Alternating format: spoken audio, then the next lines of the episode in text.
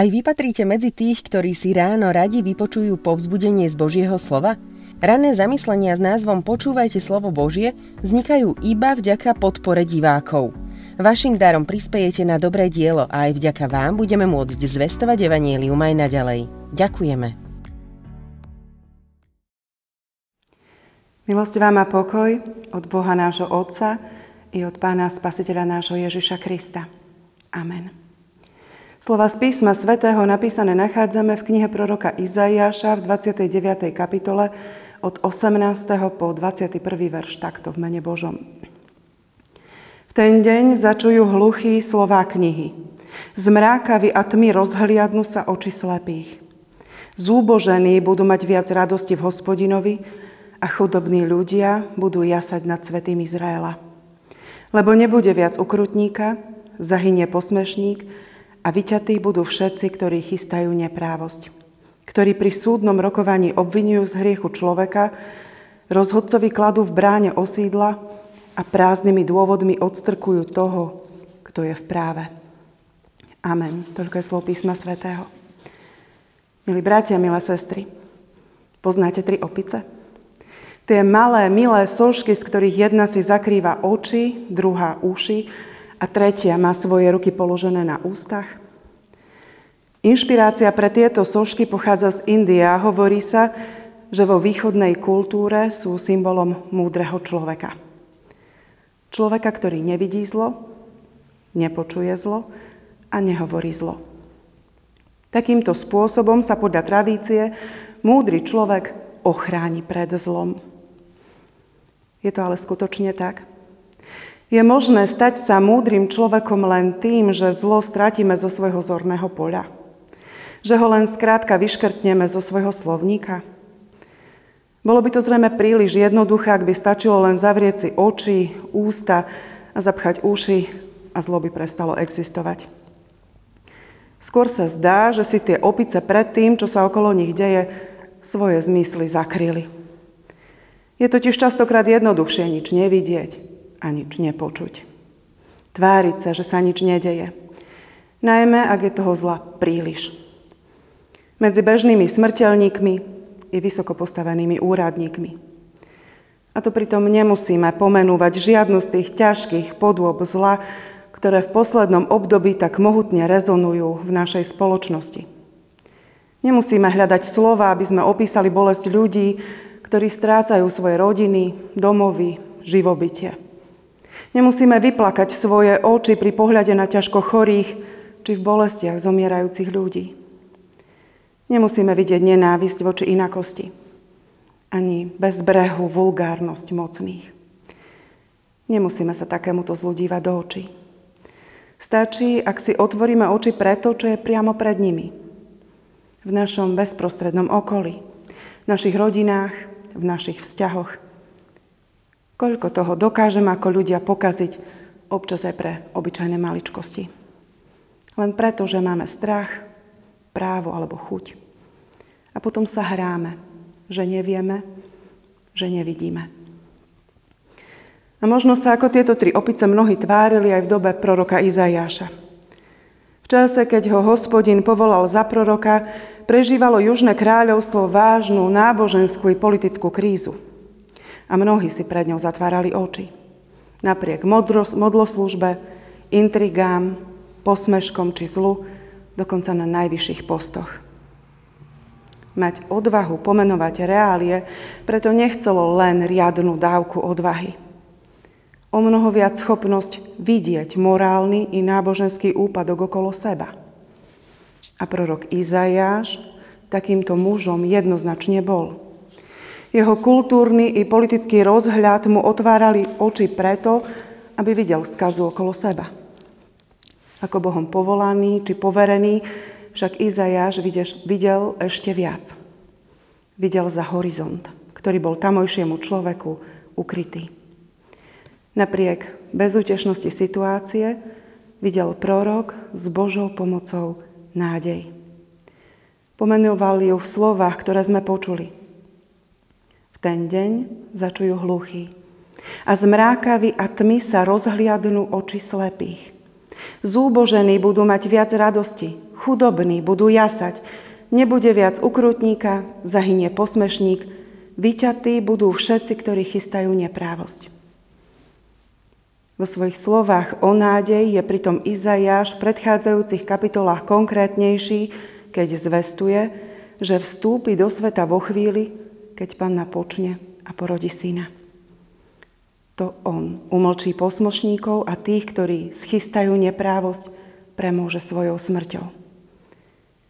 Tieto slová, slová, v ktorých prorok predpovedá narodenie a neskôr aj smrť hospodinovho služobníka, sa stali podnetom preto, aby bol Izaiáš nazvaný evangelistom starej zmluvy. Očitým svetkom Božieho spásonosného skutku. Je zaujímavé, že v dejinách sa o nádeji začalo uvažovať v pozitívnom zmysle až s príchodom kresťanstva. Antickí filozofovia ju vnímali ako niečo, čo dáva človeku prílišný optimizmus a spôsobuje zmetok. Platón a Sofokles ju považovali za ilúziu, ktorá človeka dokáže oklamať či sklamať. Ježišovi Kristovi však nádej dostala konkrétnu podobu. Istotu, že Boh sa o svoj ľud stará.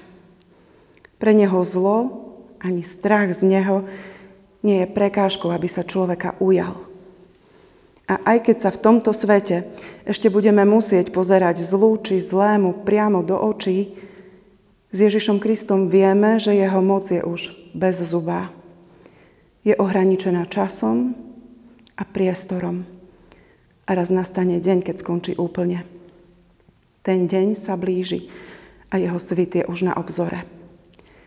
Nechajme sa teda nádejou v Kristovi uchopiť a potešiť. Nielen dnes, nie pre tento život, ale pre ten, ktorý nám otvára väčnosť. Amen. Pomodlíme sa. Drahý náš nebeský Bože, ďakujeme za vzácne uistenie z Tvojho slova. Za slova o nádeji, v ktorých nám pripomínaš, že moc tohto sveta, moc zla a zlého je konečná. Ďakujeme za Tvojho milého Syna a nášho Pána, ktorý nám pre túto nádej otvoril brány svojho kráľovstva už tu na zemi.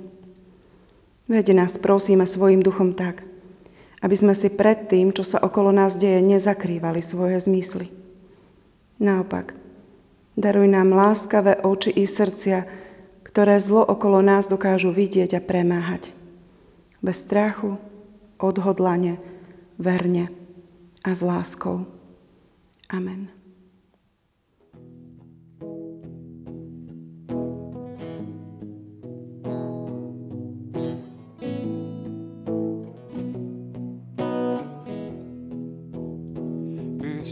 zlomíš moje okovy,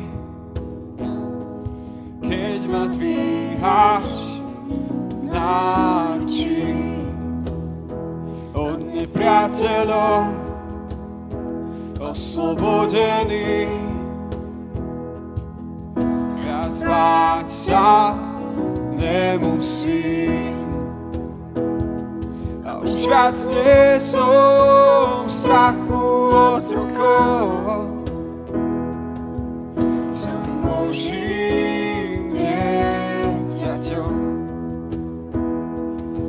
Viac nie som strachu od rukov.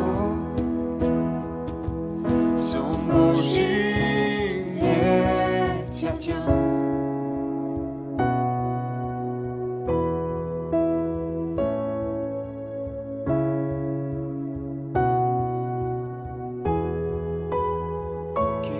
uzrel svet, Ty si ma vyvolil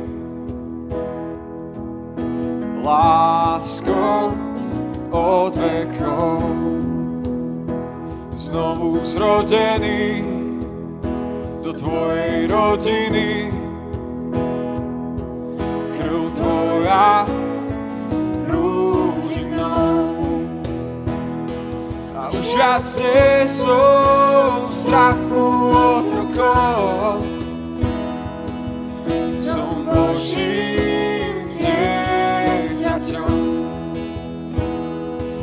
Viac nie som strachu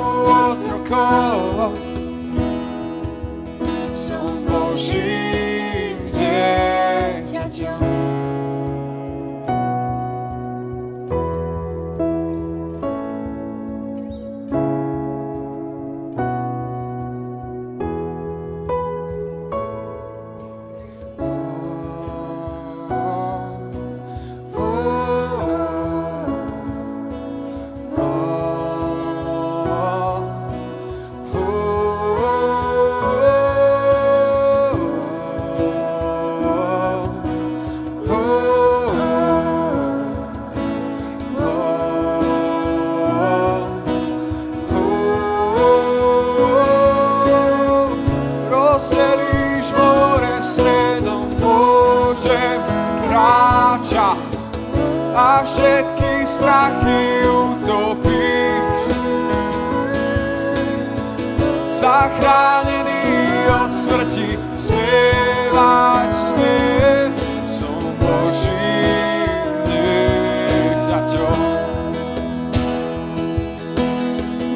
Rozdelíš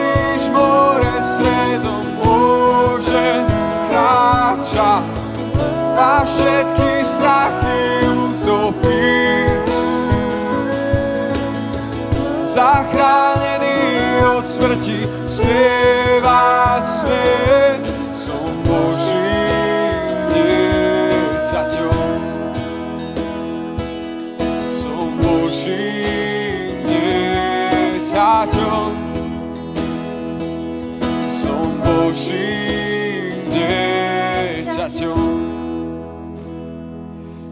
už nie som v strachu otrokov.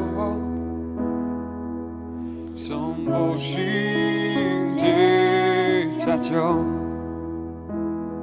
A už viac nie som v strachu otrokov. Som Božím.